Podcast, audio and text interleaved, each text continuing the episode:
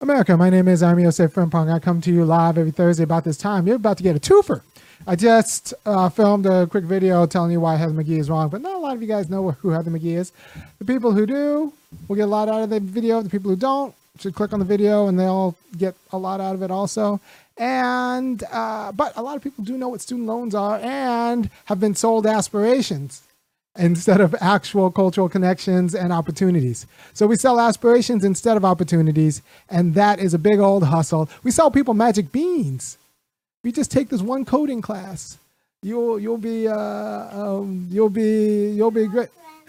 Uh, where's uh, come say hi to the people. Come come come come come come come. You need your you need your sister. Okay, I don't know where she is. I, am on the. I'm, I'm talking to the people right now, so you can come say hi to the people. Come say hi to the people. That's my boy. Hi.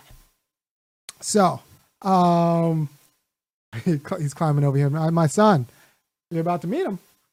Come on, Bayard. All right. So we sell aspiration as um, an alternative to actually selling concrete opportunities, and we we don't um, actually we aren't honest about the cultural infrastructure that's required to actually fulfill these aspirations. So we'll sell people student loans, and then a surprise when it just doesn't all work out. So come meet the people. this is my youngest son. Can you can you wave at the people? All right. you can wave. You can smile at them too if you want. It's your choice. All right. So we sell aspiration as opposed to the actual concrete goods. You want to get out now? Someday. Someday. All right, we sell people aspiration as opposed to the concrete goods. And then what happens is that it, when the when the when the bill is due, turns out that you can't eat aspiration. Right? We don't um, and we don't you know that we to, we do it to the most vulnerable people who don't know about how deep the cultural connections need to go. And we don't uh, tell them about the levers of power. And you throw on top of that the dubious level of morality of all kind of understandings of success and what constitutes success. And then the whole thing's going to be a mess right? So we sell aspiration we instill it to them. And then we lie about all of the conditions that uphold and would realize that aspiration. And then also, you remember, we're selling it to people who are on the bottom side of all of these institutions. And we're not telling, we're not selling them justice in the institutions. We're selling them uh, like a ticket to become on the winning side of these unjust institutions. And that's going to be fraught for them in a thousand different ways, right? So they're going to balk or stutter at some of the psychopathy that, that's been normalized in these institutions, and then they're going to get punished for, for stuttering. This is why, you know, hiring black people is dangerous because we might get moral. You know, I really like those shows where they have like a hidden camera. And, you know, black people always usually do very well on those shows. They have a hidden camera and something ethically dubious goes on. And it's always like some, not always, but often is some black guy who's like, no, I'm not going to go along with that. And, uh, you know, we, we, we do pretty good on those hidden camera shows. Um, whereas the white people have been culturally uh, uh, acclimated into surviving well, very well in those morally dubious waters and uh, thriving in an injustice, and they and those hidden camera shows do the wrong thing.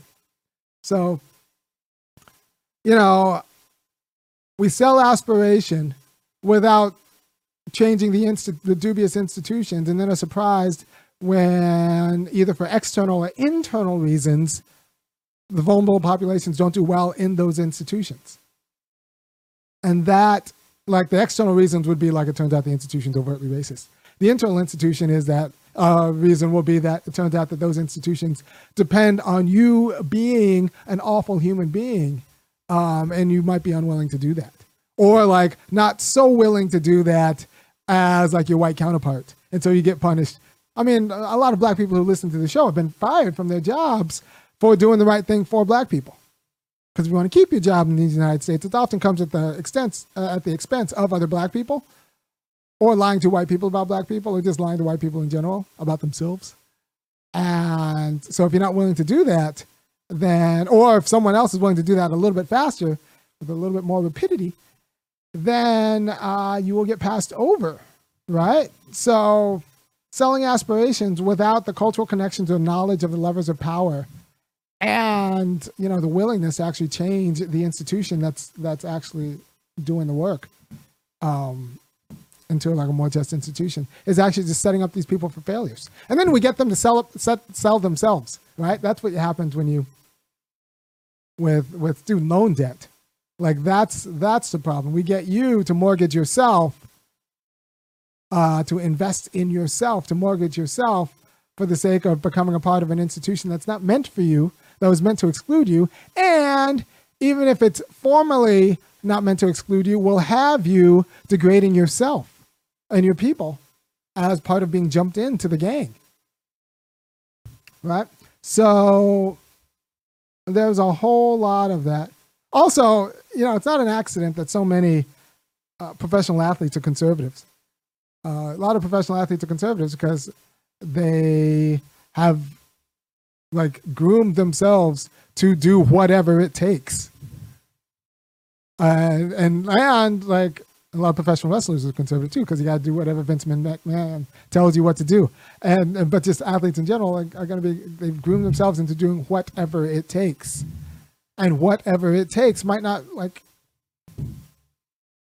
allow for a quality of critical reflection um, that would produce, you know, model citizenry. So we sell aspiration, and then without the cultural connection to the knowledge of the levers of power that will actually realize that aspiration. And then we punish people for actually having aspirations. And that that's a lot of the student debt story. And that's a lot of a lot of stories, not just student debt, but but the idea that we aren't serious about racial or labor justice. Instead, we'll just sell aspiration and and hope that does the job, or hope that passes the buck until we can get out of town um, when when when the uh, merry-go-round music stops.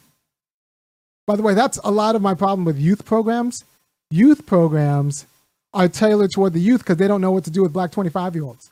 And if you don't know what to do with black 25 year olds, you have no business talking to the youth right? So the idea is that we'll do all these great youth programs and do youth funding because the kids are the future. And the idea is that, and so the administrators get paid today for a program that won't show itself not to work for another 15 years.